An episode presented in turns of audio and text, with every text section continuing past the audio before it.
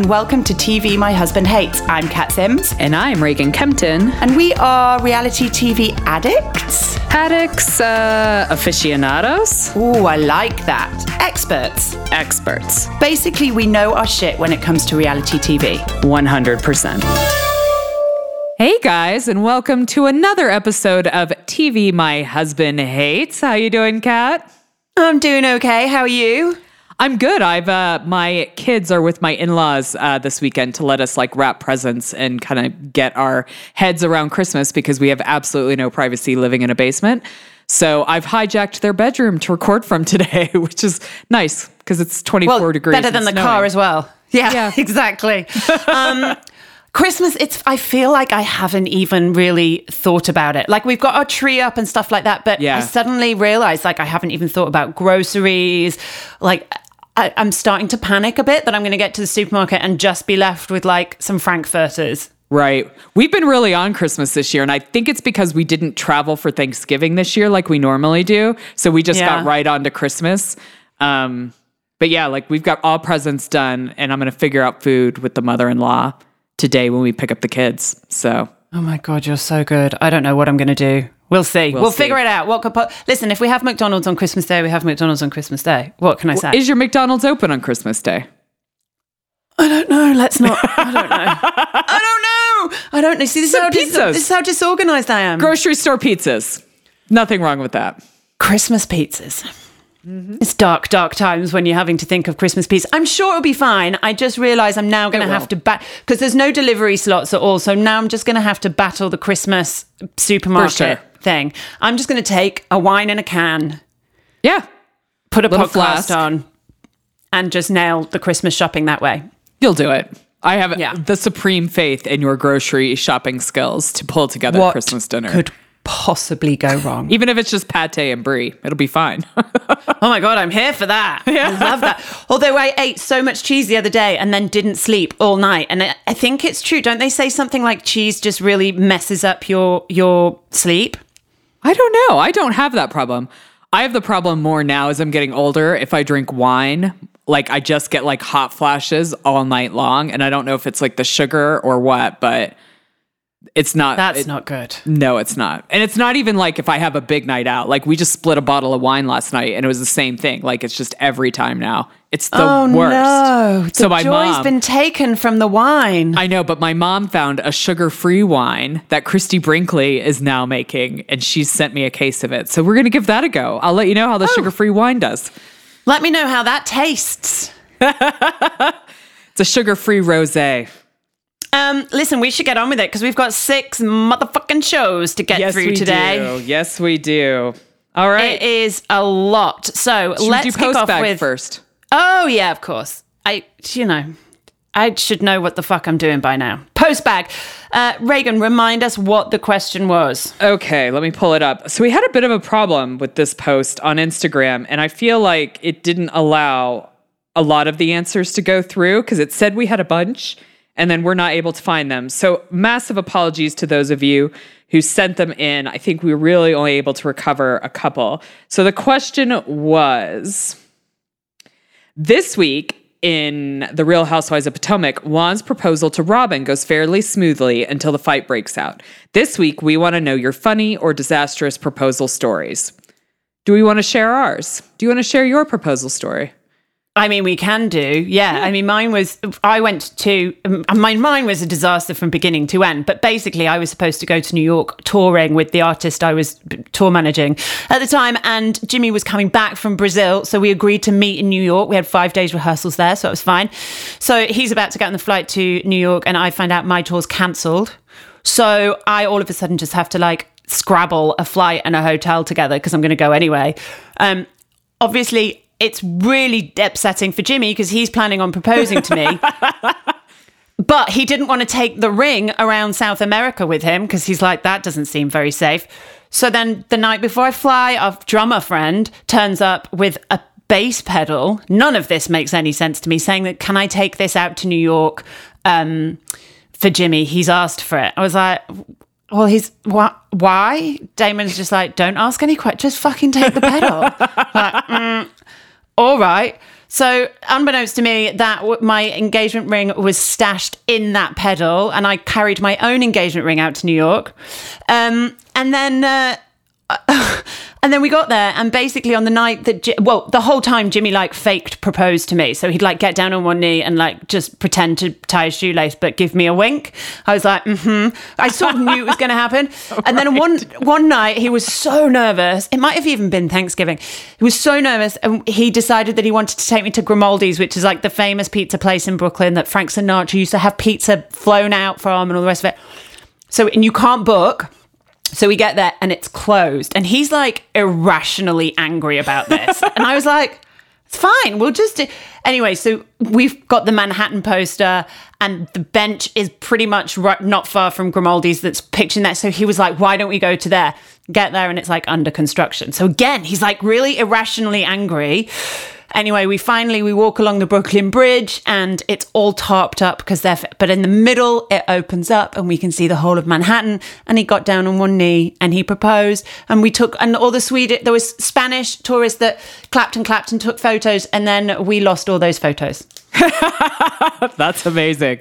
I think that's So a that perfect was- story for you guys. It was pretty stressful, but it was fine. I mean, in the end Yeah. we got married and everything's worked out swimmingly. Yeah, I mean, it's all everything that you've imagined for the, your entire life. Exactly. What about you? What was yours? Yeah, so mine mine was actually quite lovely. Um, my husband is a massive planner, so everything is like planned when he's gonna do something. So I came out here to meet.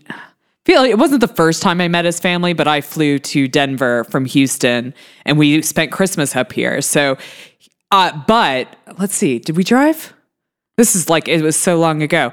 I think we drove. We brought the dog, and I was so busy packing for everybody, I forgot my coat because that's what you do when you live in Texas. You actually don't wear a coat very often, so you know you have to buy a special coat to go to Colorado.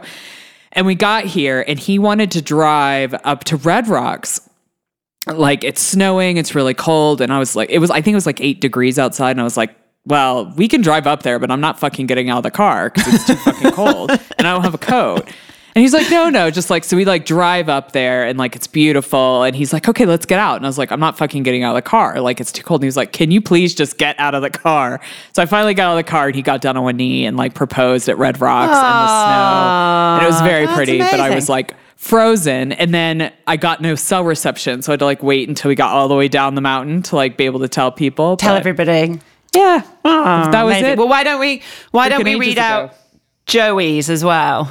All right Because she sent us a message in, and we lost all the others. So we're really sorry, but we'll read out lo- lovely Joey's proposal Yes. story. Okay, so here it is. Story for the post bag. My other half was horrendously ill when he proposed, but he knew he wanted to do it then or wouldn't do it. He proposed on a walk on our local beach, very subtly because I hate big gestures. Then we went to meet my future in laws for a surprise lunch and some celebratory fizz.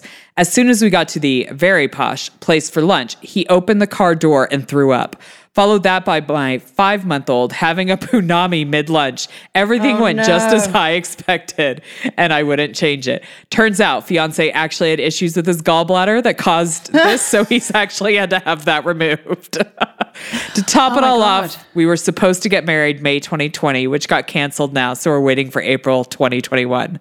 Everything is fine. Oh, Oh, babe. babe, I always feel for the. I feel for everybody whose wedding has been affected by this whole year. Like that's such a For sure. clusterfuck, and it's something that you put so much time and effort and money. And so, Joey, we feel you. We love you. We hope. We are absolutely sure it'll be an amazing event in 2021. Just For sure. It's 2020 has just sucked donkey balls. It's just a dumpster fire from beginning to end. It It's the really way it is. Anyway, let's move All on. right. Let's get to Real Housewives of Potomac, where we have got um, we see Monique in therapy, and at the time I'm thinking, oh, well, this might be a good step, um, like you know, step forward for her, Right. Um, and we do get a little bit more information about why she's, I guess, so defensive and guarded from being like her childhood and not feeling like she fit in. She was like the only black kid, and then she was the only black kid that sounded like a white kid. And I can only imagine how difficult that is. That being said, I don't think her experience is necessarily unique. And I think that lots of other people go through that without ending up punching people. But Absolutely. You know, um, how are you feeling about Monique? Do you think that she's suitably? Um, do you think this therapy is helping her see the error of her ways? Not at all. Like I just I I I don't I don't understand her at all. Like I'm almost at a loss for words. I am kind of sickened that she goes on about being remorseful but not sorry. Because for me that means she's remorseful because it's impact like because of the stuff that's happened to her since then. She actually doesn't give a shit about the fact that she hit somebody else. Like in her mind it was a consensual fight. And i don't Yeah, think well- that's the case at all Well, I'm astonished that that's what the court found. On reflection, I don't think the court did necessarily find that this was a consensual fight. I think that they just couldn't be fucking bothered with this Right. bullshit between these really wealthy women ripping each other's hair off. And sure. they didn't want it. And I think that they just dismissed it as reality TV bullshit, which, you know, I understand that. I still think Candice had a leg to stand on and should have, you know, if she, anyway, the point is it's done in terms of the legal thing. Yes. But Monique and and all that's happened is that has sort of reinforced Monique's belief that it's not her fault. Absolutely. Like she's 100% it's not her fault. And I'm kind of surprised because I feel like when I look at a lot of the social media surrounding all this, I see a lot more like quote unquote Team Monique supporters. And it kind of grosses me out because I think a lot of people feel Candace got exactly what she deserved for saying what she did. And now I'm gonna I'm gonna I am more team Candace on this, not because I think Candace was in the right. I don't think she should have said those things to No. Monique. I think she lets her mouth run before she really thinks about what she says a lot of the time. But I am still on the side that, like, regardless of what is said, you don't fucking put your hands on people. And it kind of grosses me out that people don't see it that way. I a hundred percent agree with you. I don't think Candice was in the right. I think she needs to control, learn to control herself and stop provoking because she was provoking For sure. She was poking the fucking bear, and while that doesn't excuse Monique's behavior, it does to a certain extent explain it. And I think that as much as you know, I Candice, as much as Monique, I think did commit more a crime essentially. Yeah. Uh, I think Candice has to take responsibility for what she did as well, and you know we're just never going to get there. No, I like it's just I don't know.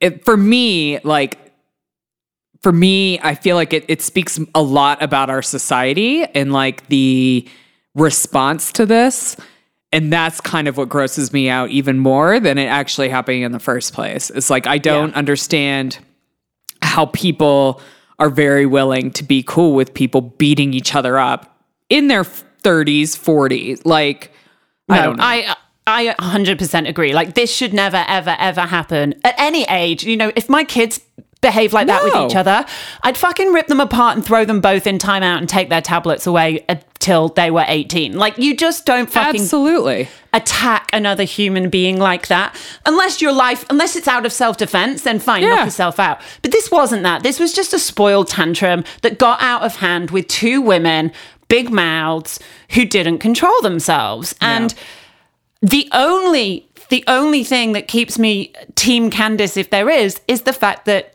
Monique got physical and Candice didn't and so sure. yeah she that that for me is the end game but you know, I think unless I can't see them working this out. No.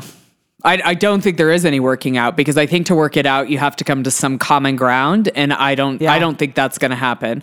I feel that we have seen a very different Candace other than this situation this year we have seen a more thoughtful, well thought out, calm Candace for the most part other than Yeah. you know this incident. So I feel like she's changing and evolving but I don't see any change or evolving from Monique. And, I- and I think that's sad. Like there's no self reflection or, you know, even just like, shit, I took it too far. Yes, I was provoked by what she said. I shouldn't have put my hands on her. And that was my bad. Like that's all I would want personally. If I was Candace, I would just want to hear that. Yeah, I mean, I think the thing is, is that if this has happened once and Monique doesn't deal with it, it'll probably happen again. Absolutely. And at some point, she has to figure out that this isn't the way that you can react, and and all the reasons that she gives for doing it, fine. I'm not undermining any of those. I get No. why people are fucked up. I get why people struggle. Their defenses are up, but. That doesn't mean that you just sit back and go, oh, that's the way I am. Sorry. It's Everybody like, just has to deal with it. it's like take some responsibility, make a change, and do better. And she is just not there at all. Well, and this is what I wonder about her. Like, if this was like her son, her son came home, got in a fight because this happened, what would she say? Yeah. Well, she doesn't have a leg to stand on, does she? No, now she doesn't. No. Um, and I, you know, I'm surprised Chris. I don't, well, I mean, we don't know, do we? But I can't Yeah. imagine Chris is impressed. I think the whole thing is icky, and they both need to look long and hard at kind of how they behaved. For sure. Because I mean, the, the last I think that we've heard about Chris's thoughts were that he was embarrassed by this whole thing. And I don't think that's changed. I mean, I don't know.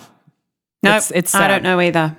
It is sad. The other people, but Monique wasn't the only people in therapy No. uh, that this week. We also had Robyn and Juan go into therapy, which I love. I love a little bit of pre marriage therapy. I genuinely think pre marriage therapy should be a thing. Like, I think to get your license, you need to have committed to like six hours of therapy. Yeah. Yeah, I'd agree with that for sure. I think because, you know, uh, you go through, like, when I think about where Jimmy and I were when we got married as a couple, like, yes, we were deep, madly in love and all the rest of it, but we were young and we didn't fucking know and we had no idea what it actually meant to commit and to be with somebody. Like, you just Right. thought it was going to be lovely and fun. And it's Yeah. only now down the line where we go through the shit and we come out the other side. I go, God, you know, we are stronger and tighter than ever. And that's only going to get more and more and more. But I think we go into marriage with this like false arrogance of this is it, we've got this sorted, we're good, it's all Yeah. fine. And actually, I think if you did some therapy and prepared people for that, we'd have less people divorcing. Yeah, I mean, I would also chime in and say, like, while you're pregnant, you should also go to therapy and talk about raising children and things like that. It's something that we didn't do. And I feel like we could have benefited just from like having those initial conver I mean, like we we chatted about what we would do with kids, but I think maybe we were on separate pages when it came to Yeah. like kids on a lot of things that we just didn't even know about. I don't know. I think those kind of major life stones should have some therapy in there. Yeah, well, you happen. assume that when you have a baby, it's going to make your marriage, your relationship better. You're creating a family, and that's just the biggest fucking lie in the world. All Does that a baby exactly the does, it's like a fucking hand grenade right in the middle of you, and it fucking explodes, and you're covered in blood and shit and piss, and you haven't slept, and you're like, what the actual? Fu-? It's a war zone, and I think that like instead of NCT, which if you're in America listening is like antenatal classes in the UK that you can pay for and loads of people Yeah. do it and they make loads of mates and all the rest of it.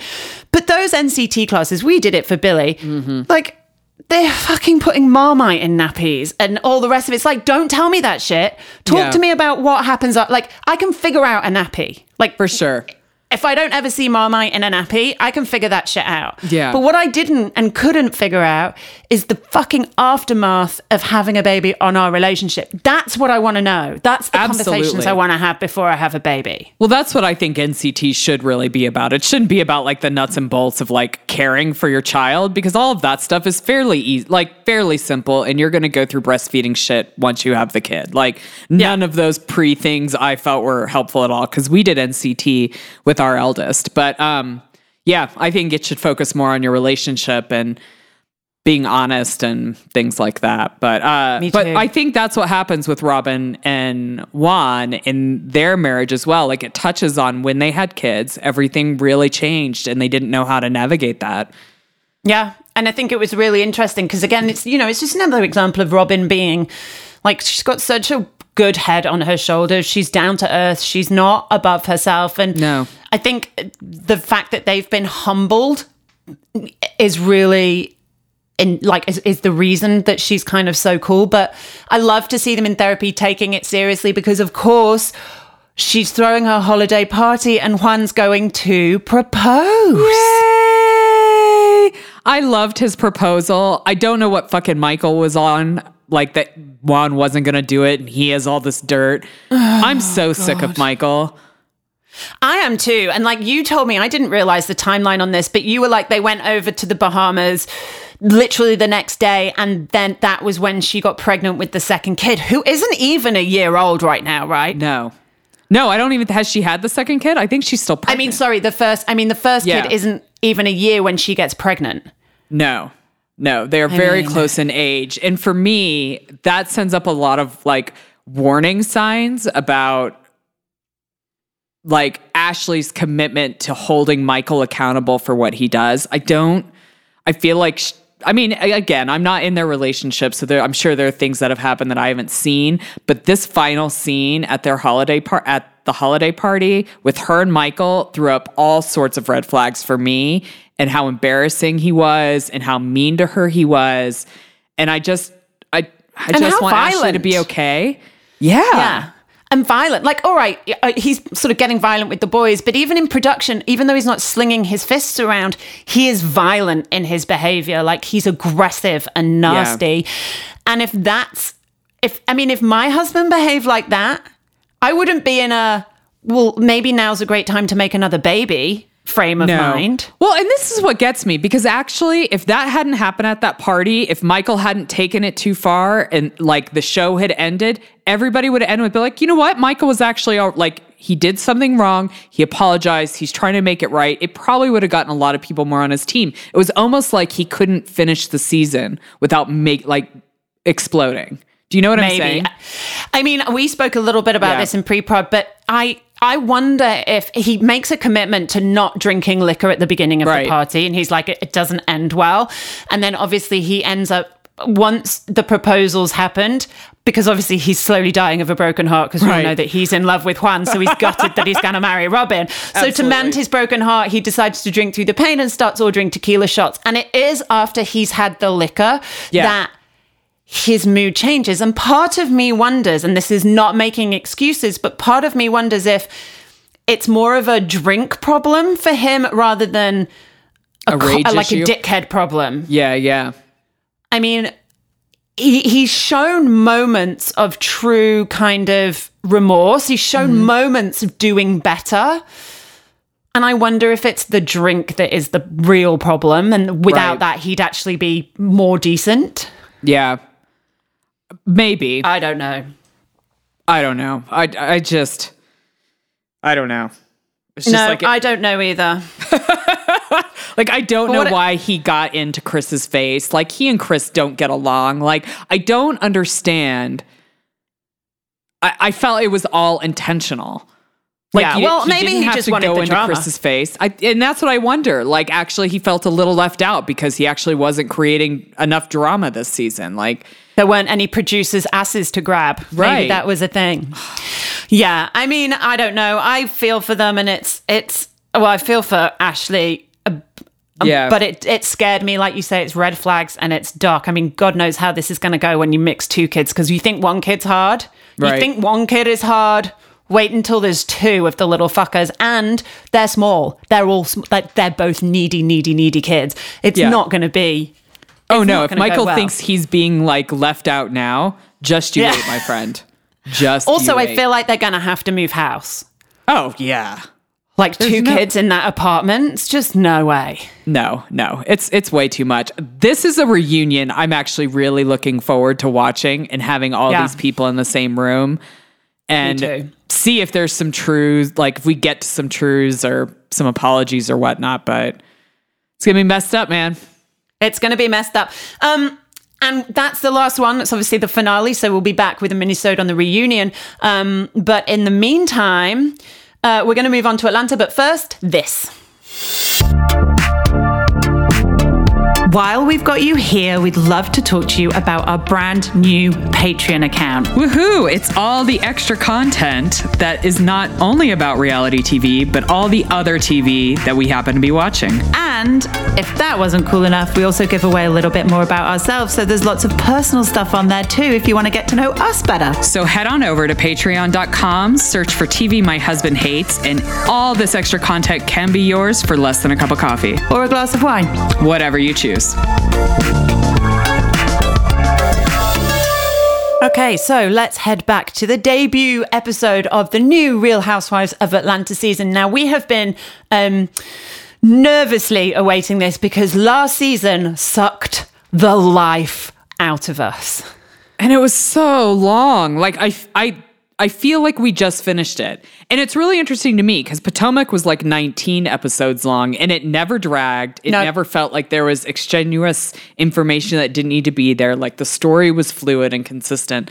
Last season of Atlanta did not feel that way. It dragged on like cold death. It did. It did. Well, let's hope that this one's better because in the meantime, obviously, Yes. there's a ton of shit that's happened, and they we are picking up this right in the middle of kind of 2020, so summer sort of 2020, when their first bout of quarantining is kind of over and it's opening up a bit, but it's still not great. For sure. And this is when we see Porsha getting really involved in the Black Lives Matter movement. And I am here for this. Yeah, me too. I love what Porsha's doing. She's come such a long way from when she thought the Underground Railroad was an actual train. I'm glad I'm glad she's educated herself and is really fighting, you know, for Yeah. you know. I think she's really impressive, and I agree with you. I think she's really grown and she's really taken it upon herself to, like you say, educate herself, but also to actually be part of the solution. And she is really putting herself at risk and and for for really what she believes, and that's unusual to see, especially when the rest of the ladies are very, you know, don't aren't being that s- outspoken or supportive.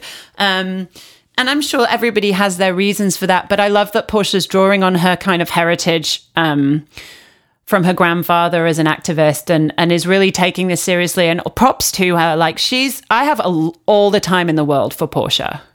I do as well. I feel like these past two seasons, I I have kind of refallen, like fallen in love with Porsha again.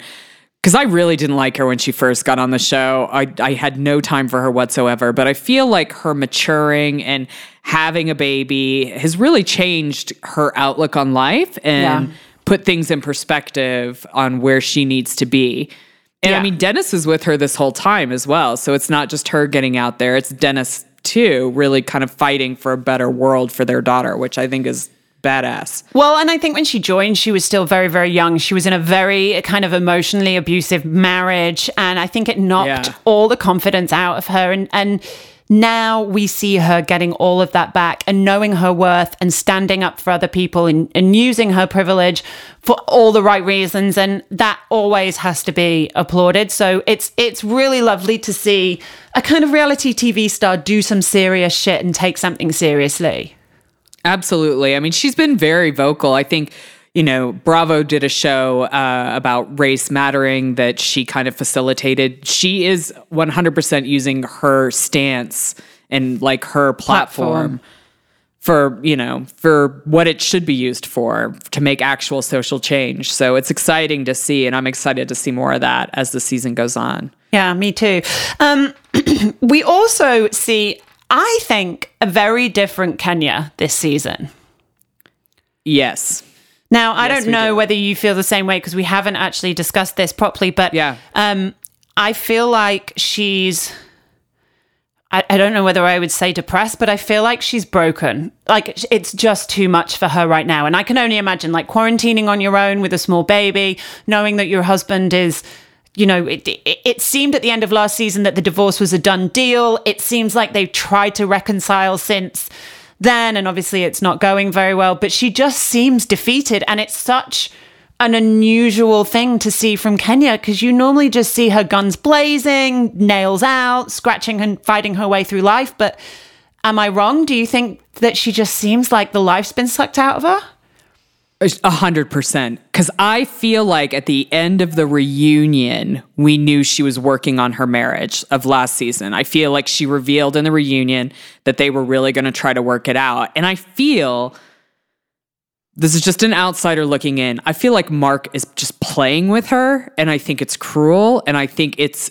De- I think it's defeated. Like I think it's just killed her because I think he gives her a little like hope and then like snatches it away and like gives her a little and snatches it away. And just from what we know about her childhood and her history, like that's got to be very triggering and just very defeating for her. And, and it makes me sad for her. Me too. I don't like seeing people being played like that. No, and I think you're right. It ties into a lot of her like abandonment issues, and I think he knows he's he's like a master Mm-hmm. Hell yes, he knows he knows what Yeah, he's, he's doing. disgusting. And um, and I really hope that she kind of finds the strength to go through with this divorce, to separate herself from him, um, and to and to put herself back together. Because I mean, as much of a nightmare as she can be, I want to see the old Kenya back. Yeah, I, I want to see her light back. Like she's just like dimmed. Yeah. Like the light behind her eyes is gone. She's just like she's just sad, man. And it's It it's is. really sad to watch. And I I want the twirly, sassy Kenya back for like her and her daughter. You know, she's got this great house. Like they'll be fine. I just think I feel like she needs to make this decision. Like stop giving it to him to make this decision for you. Like he's a dick. Yeah, Move on. Get out of it. own your shit and do it. Build your pool, Yeah. divorce him, and you know, I- I mean, it's just a shame she's going to have have him in in her life for the rest of her life. But sh oh, I want to see her back. It's heartbreaking to watch her so yeah. so down. Um, I love her lawyer though. I love that she has a lawyer who's just like, you got to fucking move on. Yeah. Like this guy is not treating you well. You deserve. Like I, lo- I loved him. I thought he was amazing. Yeah, me too. Um, in terms of the other ladies, it's just a catch up session. We've got Kandi who's saying goodbye to um, Riley. Riley. Um, we've got uh, Cynthia. And- oh, go on. And she's also suing her ex for back child support Yeah, on Riley. I think to like give her money for college or p- help pay for college or whatever, because he owes quite a bit of money for never. I hate this taking care of idea that I hate this excuse that men make in this kind of child alimony thing, especially if the woman is the, the the woman he's left is kind of is wealthy that he shouldn't have to pay that he Yeah, like she's well, got he's money quite enough. wealthy too. Right but it's like that's not how this works like No. you, know, you need to pay your way and you need to contribute to the well-being of your child that's Or help just, take care of them. that's just basic fucking i mean manners it's manners It's manners. you have put your penis in somebody's vagina and made a life. Like it's a big fucking thing, and now you need to pay for it. Emily Post would tell you you need you need to own up to your responsibilities. Yes, Stop showing the bad manners and pay for your children. exactly. You help make. so I don't blame her for suing his ass when he's driving around in Bentleys. Fuck no. Like, and he's got, I think he's got a lot of kids, and I think he takes care of some of them. And I mean, I kind of agree with Riley, where she's like, you know what, I don't want a relationship with him. And, you know, you do need to, like, I think she's supportive of her mom for taking him to court, but other than that, she doesn't feel she needs to have a relationship with him. And I think that's purely within her rights as a human being to decide what she wants. I agree. I agree. Um, Cynthia's, I mean, Cynthia's struggling with the whole wedding thing. Mike's saying, I'd rather do it, but you don't want, she doesn't want to do it unless she can have 200 people there. I mean, if this was her first wedding, like, I would get it. I'd be like, It's number three. but it's your third wedding, babe. Like, just marry the guy. You don't need 200 people there. look if and i and this is what i i really like mike a lot because he's like look if this is the date that you want then let's just do it the two like let's just do it i just Yeah. want to be i just want to be married to you if this isn't the date you want then let's push it back and we can do the whole big thing but like it's got to be one or the other sometimes you just can't make things work and I don't know. I love Cynthia, but I feel like she's being kind of a dickhead about this wedding thing. Like, I understand you want it to be showy and whatever, and your other re- marriages did not pan out the way you thought that they would. But here is this really good man who just wants to be your husband. Just fucking marry Come on now. I mean, in the end, we know they did get married on 10, Yeah. 10, 20. Um, and it was showy and it looked like there were more than 30 people there, but who knows? Um, Yeah. But yeah, I'm with you. I think just it, it it's more a marriage is more than a wedding, right? So just if this Hell is the yeah. guy, They're two totally different things. if this is the guy and that's the day, then just fucking marry him with the amount of people that you can get there and be grateful. Yeah. I feel like didn't Kelly and Rick Leventhal get married on the same day? Yeah, I think they did. I think they did too. Um, who else is in this show? Because I've forgotten. We've done Porsha. We've done. Kenya and Cynthia. Kenya, Cynthia. We We've see a little bit of Marlo Oh yeah. um, coming to visit. We don't really know what's going on with her. I assume she's still taking care of her nephews, but yeah. She seems quite cautious about the whole uh, COVID thing. We haven't seen any of the new housewives yet. Is no, but I think we see that tonight. I think that comes out tonight. So that's exciting. So we'll have more to talk about. But essentially, we're just going to be navigating another episode, another season through COVID. So let's see how this goes. let's see. Hopefully, hopefully good. Um, Ah, below deck. I mean, if you can't hear it in our voices, we are really just waiting for something interesting to happen on Below Deck. I mean, damn you, Below Deck. I I have literally I've watched every episode of every Below Deck ever made, and this season is such a letdown. I mean, the, my high point for this week was watching Captain Lee do a wine bong. Yeah. That was joyous. Yeah, that was That was fun. the only thing I really enjoyed from this entire episode. I mean, I always enjoy a kind of Rachel, like swear laden freak out. That's always true. fun to watch. Yeah, that is Um, and credit to Rachel because she is bringing it on the food. Like that girl is Oh. fan- hands down the best chef I've ever seen on this show. Absolutely. I completely agree with that. And the guests were super excited about everything that she made as well. I'm glad that like these guests actually appreciated what she was bringing to the table. All puns intended. Look at you, snazzy pants. Oh, sexy puns and everything. You know how much I Ah. love a pun. Um, So I mean, listen, let's try and find something to talk about. So, uh, we think Elizabeth and Shane's heads are on the chopping block. Elizabeth's just not bringing it, is she? no. And I think she knows that she's not bringing it. Like, come on. I feel like. Because I think she was she was bringing it more before she was made like second stew. yeah, And I then think. she just stopped. Well, I think the I think Ashling is clearly really fucking effective and super on it, and I think that's knocked her confidence because I think she looks at her and goes, "Fuck, she's better than me," which obviously she is. Right. Um, Right. But you know, it's really simple stuff. Like you've been asked to go and check on the guests every time. Guests should never be coming down to find you. You should be there all the time. after an hour. I they know. were there an hour with like no service. It's just ridiculous. It's not cool. And and she's got one job at that point and it's like just Right. do it. And I feel like she's just too pissed off now that she doesn't want to do it because she doesn't she's Yeah. decided she doesn't like Francesca's because Francesca's calling out her out on her shit and it's just all getting very childish. Like just step up. Um For sure. Speaking of childish, can we talk about Shane and his nitpickiness because he feels like that is showing that he is doing more work than he is? oh god. I mean and to nitpick Eddie, like your boss? I know. I mean, it. He is so oblivious. He's so full of his own importance and sort Yeah. of place in the world that he can't. He can't imagine that in this situation he needs to put himself bottom of the fucking list, suck it all up. We've all done these jobs, right? We've all done these jobs where we just have to suck up being the the bottom of the rung and and do the shit jobs and take the crappy behavior and just fucking get on with it. And he's like Absolutely.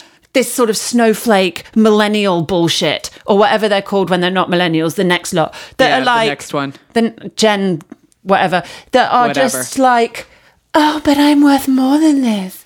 It's, oh, fuck off. Yeah, like you're not too good to do this job. No. This is your job and you need to suck it up and do it. And if you can't, you're going to go. I 100% think Shane is going. Me too. I think Captain Lee is going to fire him. I think he's sat in that chair, and the first thing that's going to happen next episode is that he's fired. Um, Yeah, for sure. But and maybe Elizabeth too. Like maybe they'll take this opportunity to ditch her. Well, I feel like she's really the only other one that could. Like they they've talked about like two people are leaving. when did they talk about that?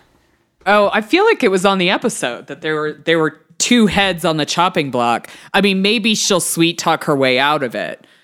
But I feel like with what Francesca's been telling Captain Lee about her performance, Yeah, maybe. he's not happy. Maybe So now's we'll the see. time to shake it up.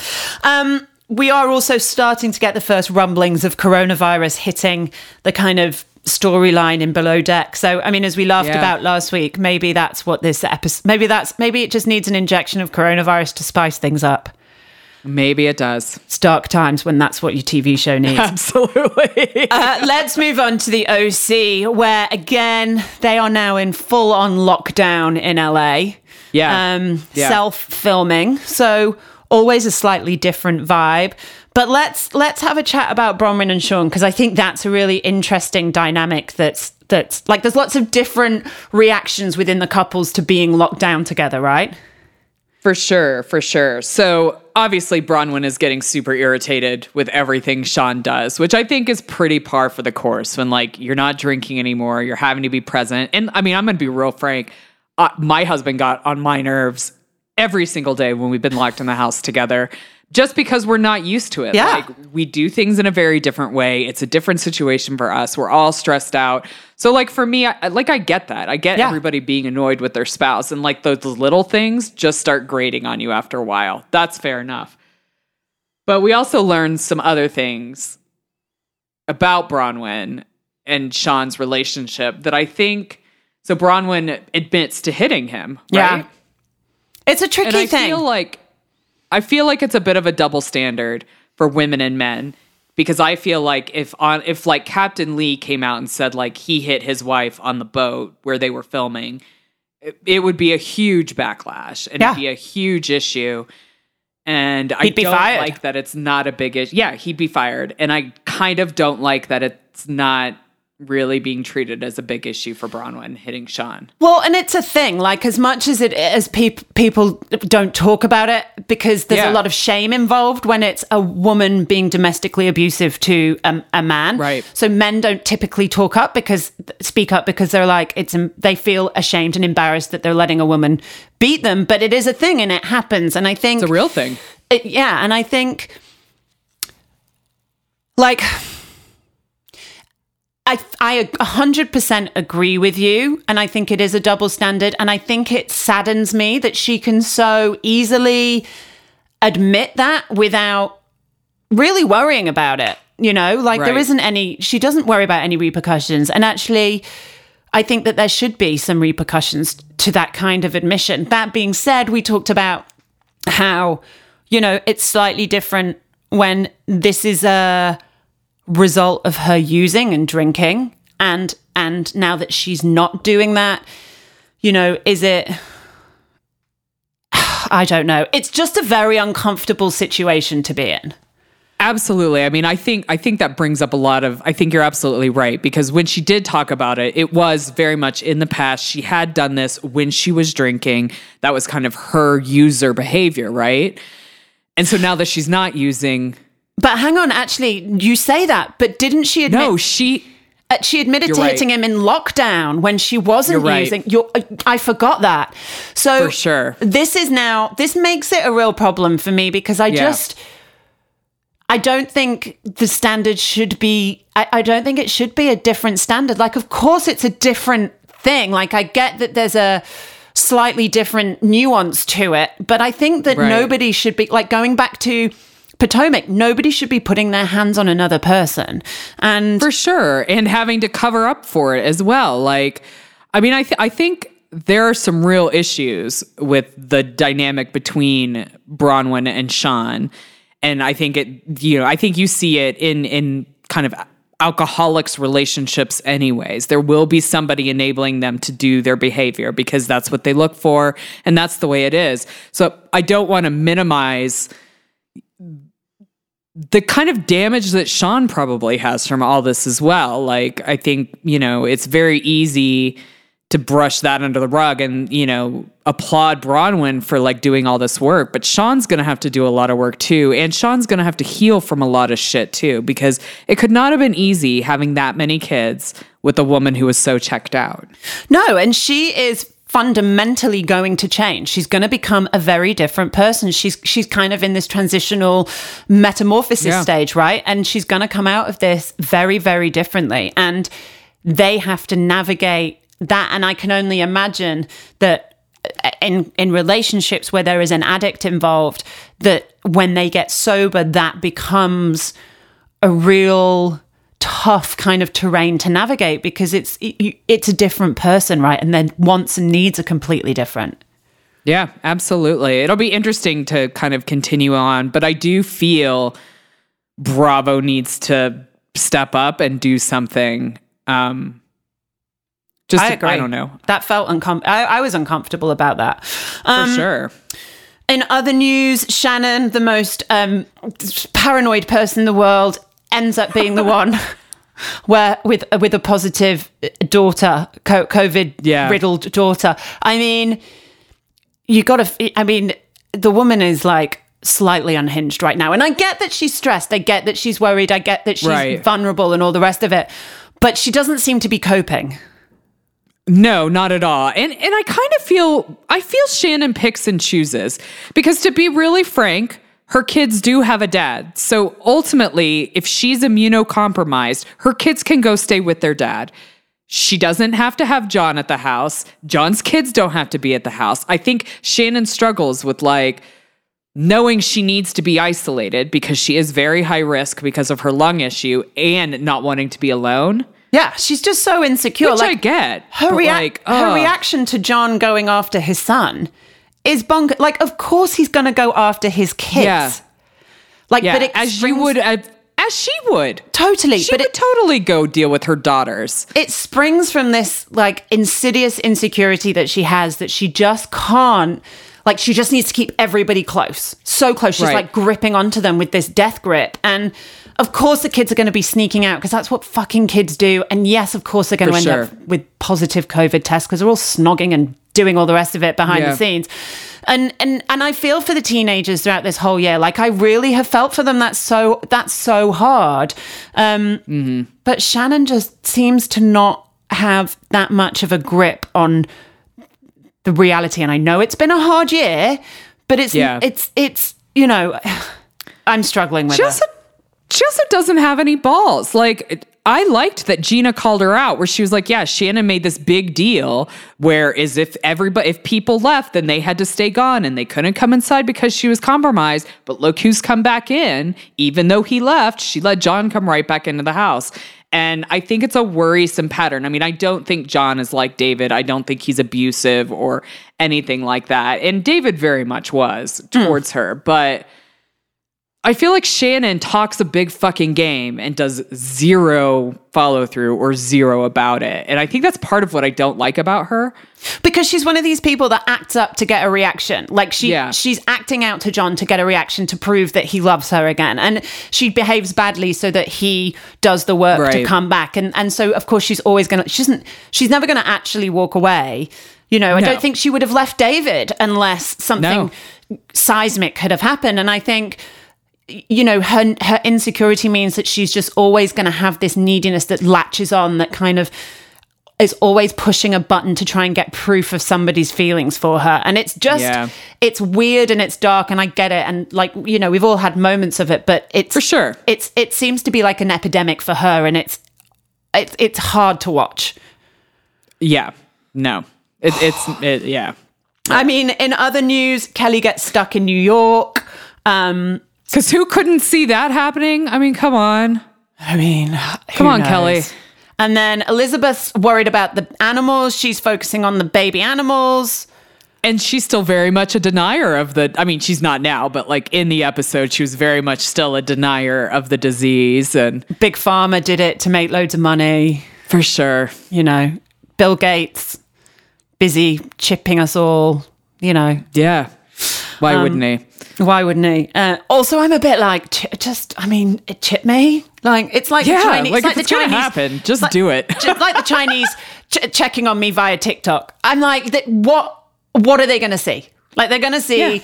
a middle-aged mom of two with a few more chins than she needs to, probably mascara under her eyes, snaffling red wine while she's flicking through TikTok. I mean, that's what they're going to see.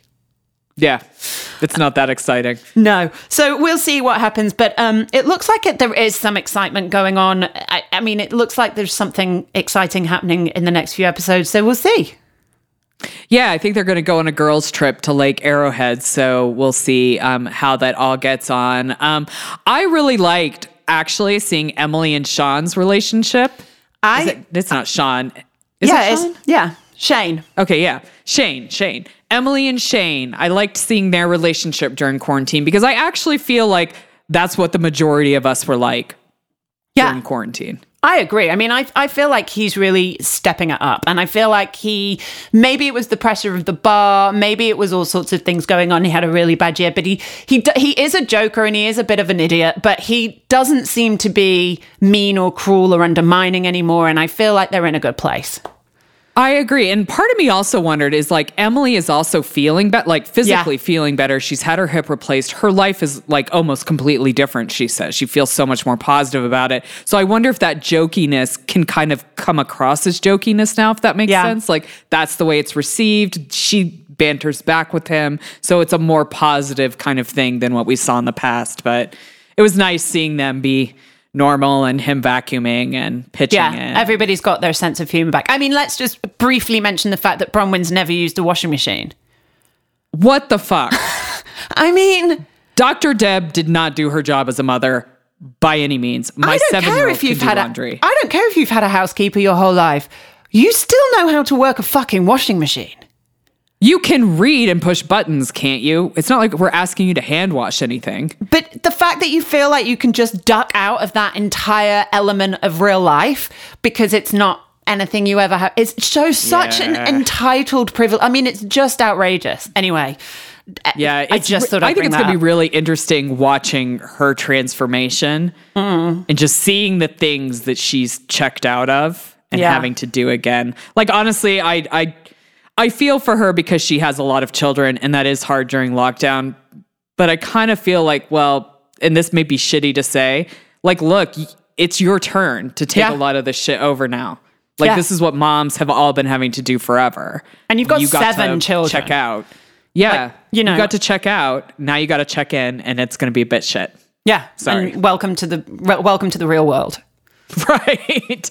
For sure. Just say- just um. I do worry about Gina and the homeschooling six children at one time. Like I can't even believe that they're having to. Like that's a lot. Well, yeah, but also she is saying that she's splitting the kids with her husband, so she is getting Yeah. time off as well. She talks to Elizabeth about That's that, saying, you know, we That's are getting time without the kids. So I think that would help. Like if I'd had the kids Yeah. half the time and no kids, I'd be, I lockdown would have been fucking a breeze. So Absolutely. So I think she's fine. I think it's interesting. I, I'm interested to see how the Elizabeth story pans out on their weekend away because I feel like she's like, I wasn't honest because I couldn't be. And I'm at this point, I'm like, well, if you can't be honest, then just you shouldn't have spoken about it. Absolutely. That that's what irritates me about Elizabeth. Like you knew you couldn't say anything fully, so just leave it at that. Be like, I can't talk about it. I'll tell you one day when I can. Well, and now Because she I can think- because I think lockdown made her reprioritize and and she decided to settle and not fight Yes. in fight the whole thing through the court. So it looks like the divorce is final. She's obviously probably taken a hit on the money, but they're done, it's dusted and she can finally tell everybody the real fucking story. Yeah. Can't wait to hear what that is. I'm excited too. Um, let's move on to the newest franchise on the block, Salt Lake City, where the tension between Mary and Jen, we pick it up at the luncheon again. The tension between Mary and Jen is like off the scale.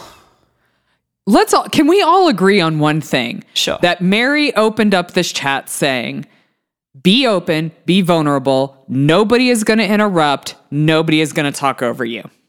We can all agree that that happened, right? Yep. Then she turns around and she's a massive dick to Jen when Jen actually does the exact thing that she's asked for. Here's the thing with Mary. I don't think she's emotionally very intelligent. Like I think she No. I do think we hear her speak to Heather about how she didn't want to marry him and it was a I feel like there's real trauma there for her about For that sure. whole marriage when she was younger. And I, and I think that somehow she's never been she's never really been nurtured as a human being as much as she's been nurtured as like a pastor or somebody to take over the reins.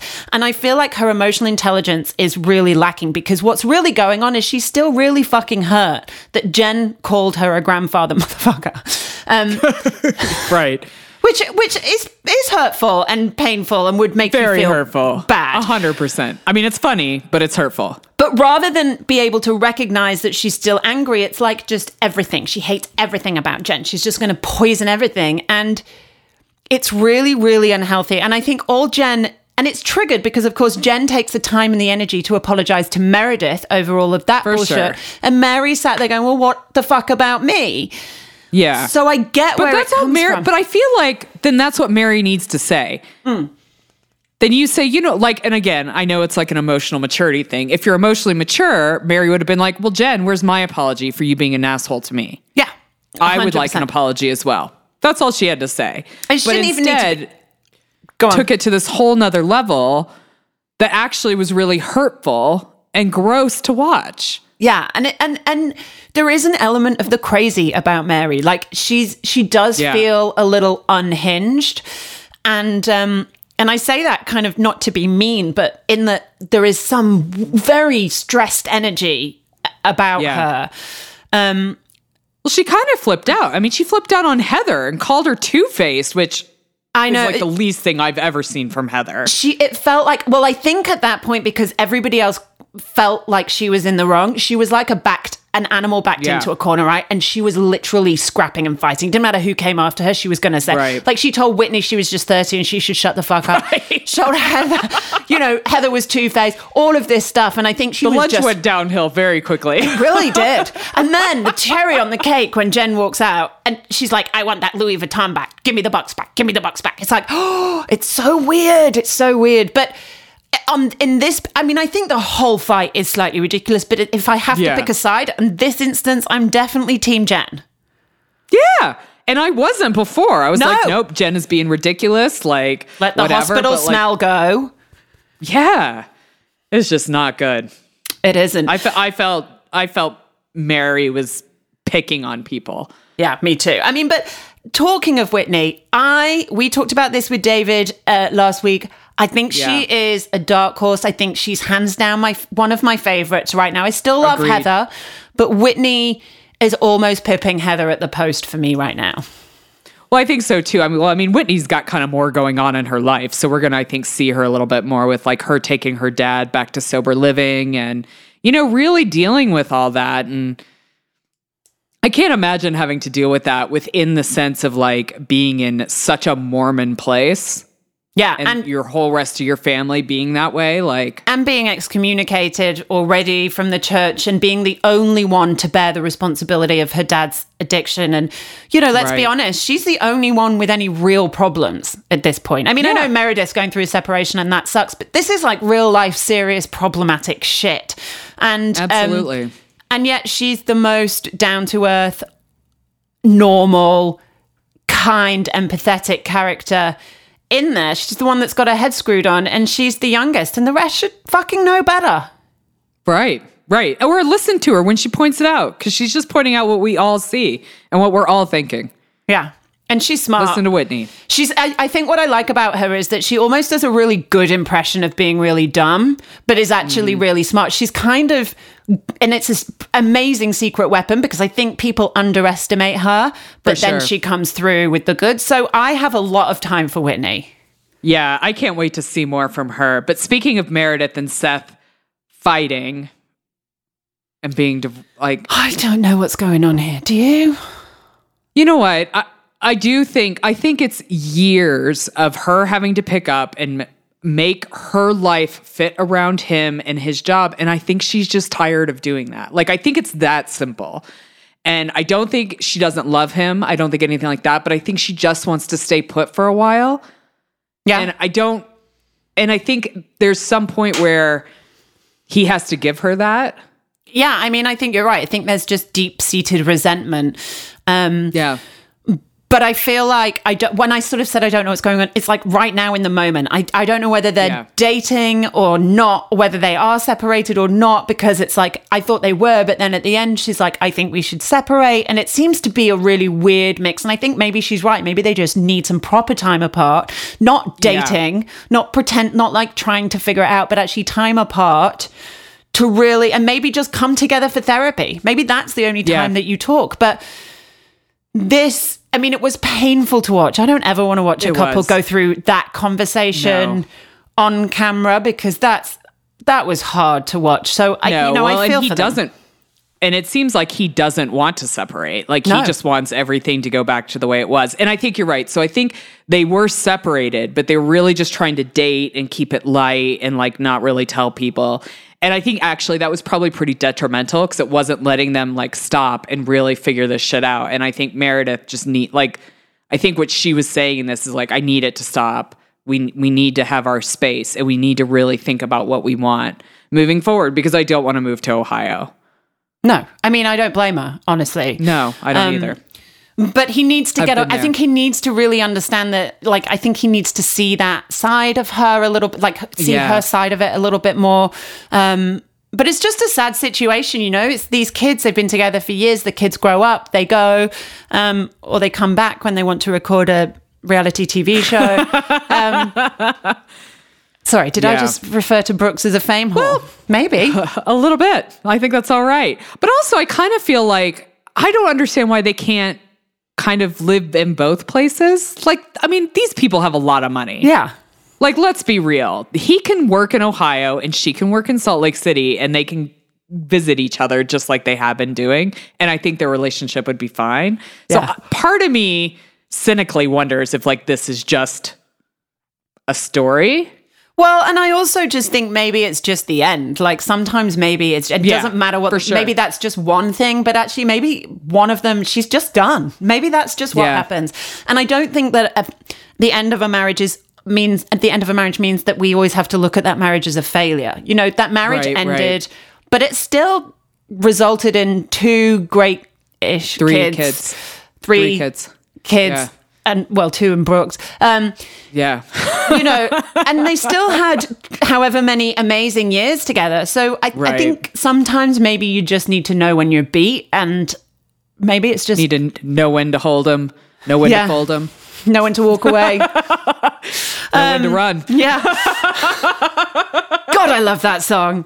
Um, It's amazing. you gotta know when. Uh, but yeah, I think maybe that I, I don't. We'll see. I just I feel for Yeah. them doing it on reality TV, but it's not like they didn't know when she signed up. So It's their decision, 100%. Their decision. I, last but not least, the Heather Mary kind of come together where one thing I love about Heather is I think she really does tackle things head on. Like, obviously, Mary is a problem to me because she called me two faced. I'm going to go talk to her and figure that out. Yeah. I really like that. Um, and I think it's new to reality TV. well, and I also really like the fact that she's a normal, regular, mature human. She's like, listen, I can be friends with them both. And I want to make sure that just because her and Jen are on the outs doesn't mean that me and her are on the outs. And, Right. you know, she does seem to have this this idea that I can call out my friends with kindness and know that it's not me being a bitch. And and I For think sure. Mary takes that. And and you know that whole meeting between Mary and Heather for me was was sad because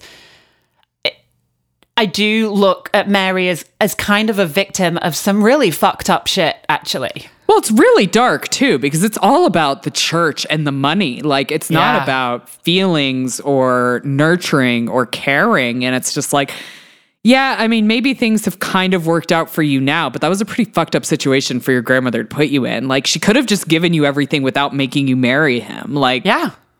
No, I 100% Yeah. agree. I think it's weird and I think that she's kind of doing the best with her I guess mental health that she can, but it it I think there's no doubt that that's had an effect on her and a really detrimental Oh, God, one. yes. And it's and it's we I mean it's it's weird not because I'm judging, but it makes me feel bad for Mary.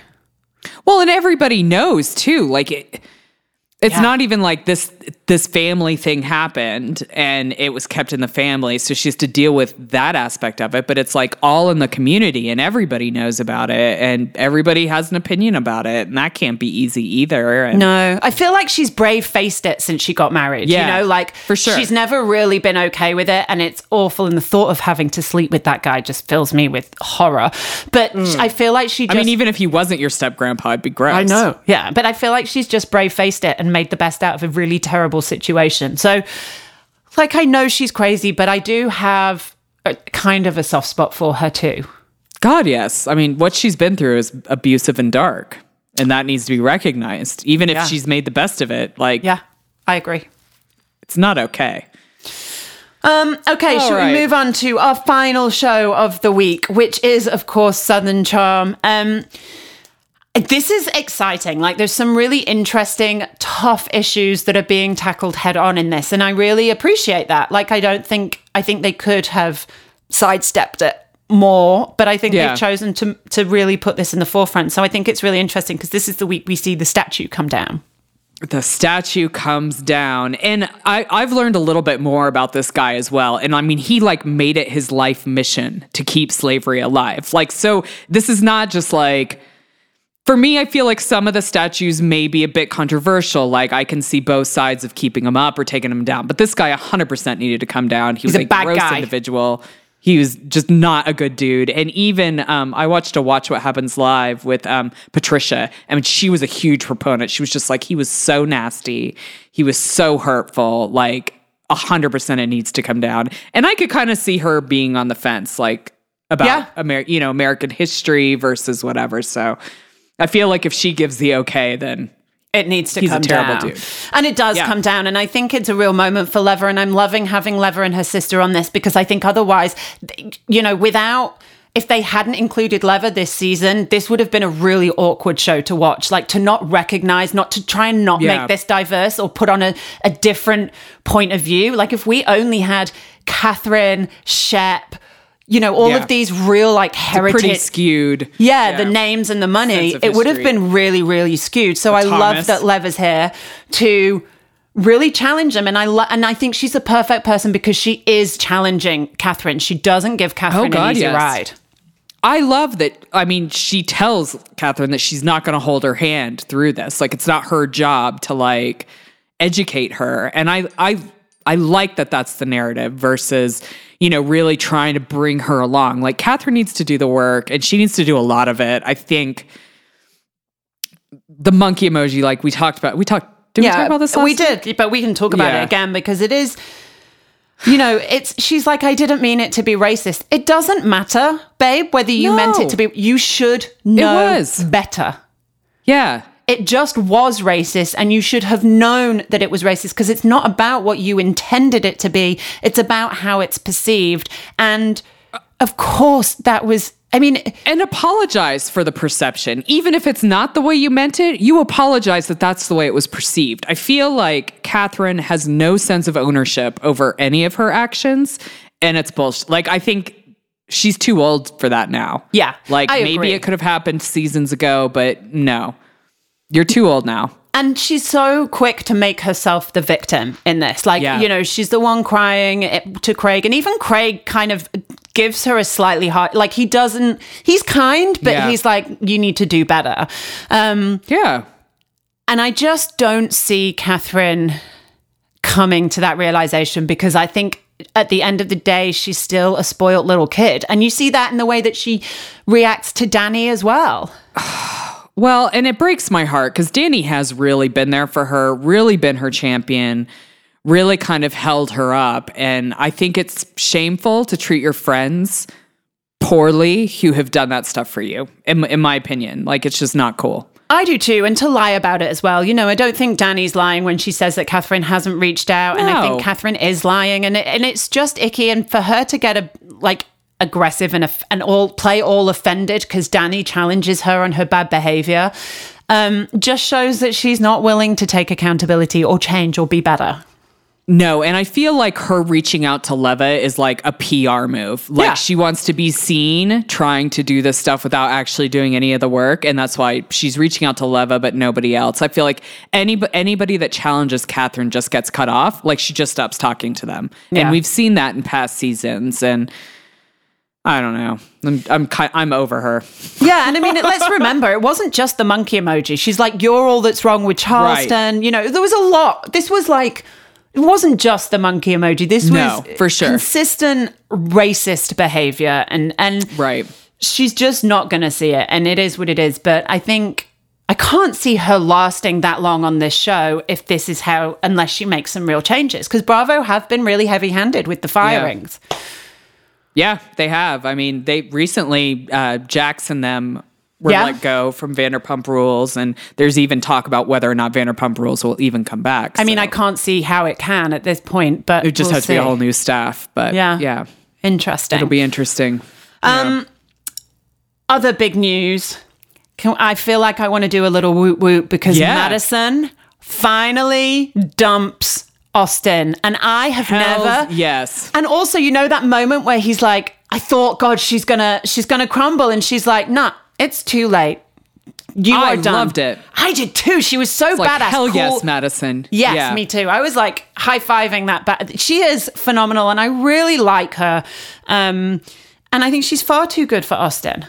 Fuck yeah. I, I think everybody knows that she's too good for Austin. Like, Yeah. and I think she makes a real point. Like, you know, during this quarantine, you had the real like luxury of really being able to figure out your business. Why is your beer not in cans yet? Like, you could have been doing all this work and you didn't. You Yeah. dicked around again. And like, how many times does Austin have to show her who he is before she believes that's who he is? Like, he can tell you all this shit you want to hear, but that's not Austin. We all know who Austin is. We see who Austin is. And I love that display of her kind of self worth and going, no, I am Yeah. worth more than this. And she's right. Like, not only did he set himself back, but he set her back. She had to shut her salon again. You know, she put he put her kid at risk.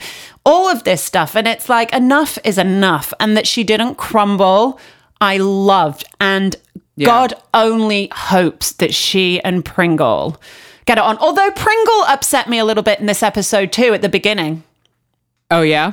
I didn't What did he like it the when he was like, you know, my I don't know whether my ancestors owned slaves or da da da da da. It's Right. not, you know. And I thought you well, you fucking should know. You need to learn. Yeah. You- you I mean, should I think if this year you need to make the effort to kind of figure that out. Yeah, You know, and you- it'd and your probably be a very easy Google search. yeah, Right.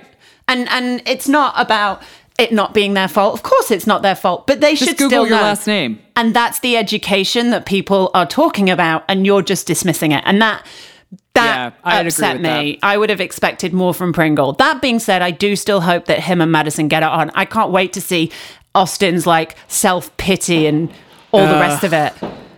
Yeah, that like now nobody can date her because he used to date her. Because I'm sure that's the way that chat's gonna go.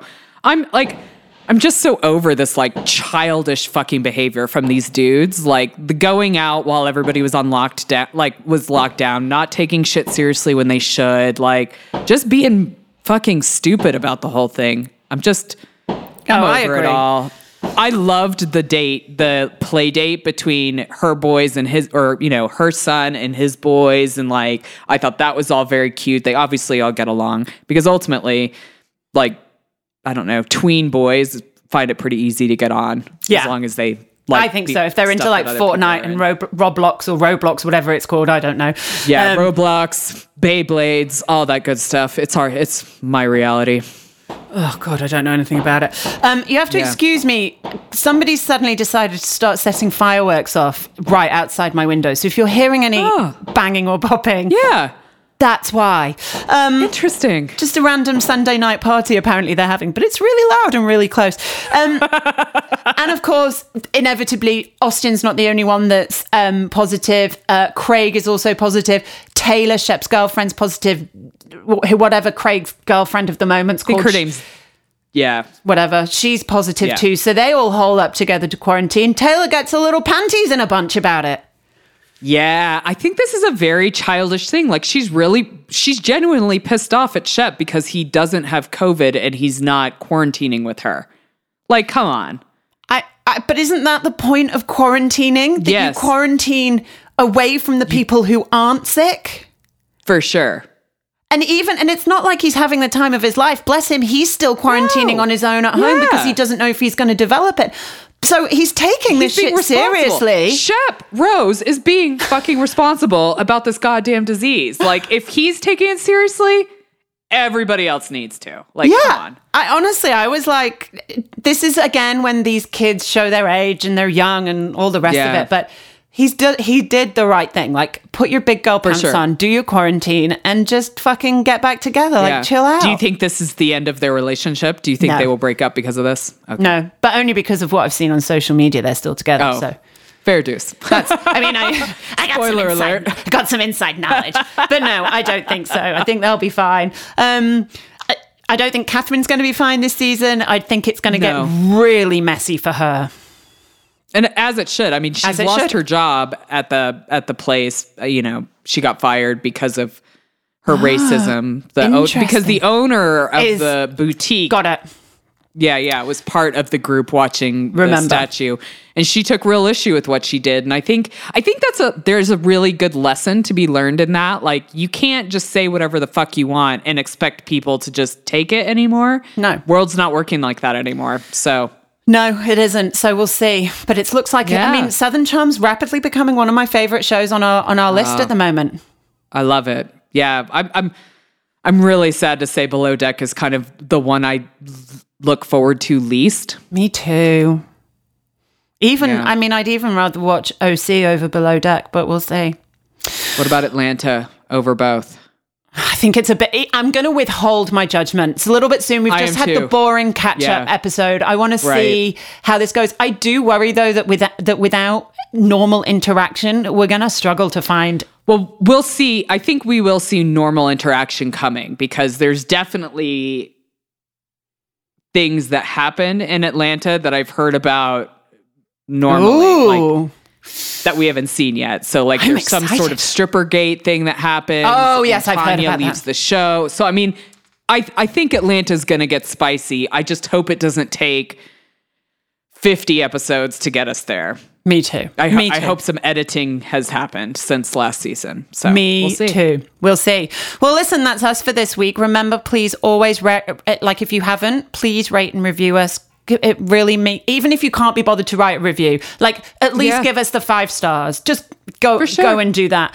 Um, we'd be really grateful. It means a lot and it helps us grow. So that's your job for this week. If you haven't already done it, go and do it now. Yeah. Um, and in the meantime, thank you as ever for your time. And remember, Smart people watch reality TV too. Bye bye. bye. Please subscribe, rate, and review TV My Husband Hates wherever you listen to your podcast. You can also follow us on Facebook and Instagram at TV My Husband Hates and join the Facebook group to keep the conversation going when the podcast ends. If Twitter's your thing, you'll find us at TV Husbands Hate. Theme music and production for TV My Husband Hates is by Jimmy Sims.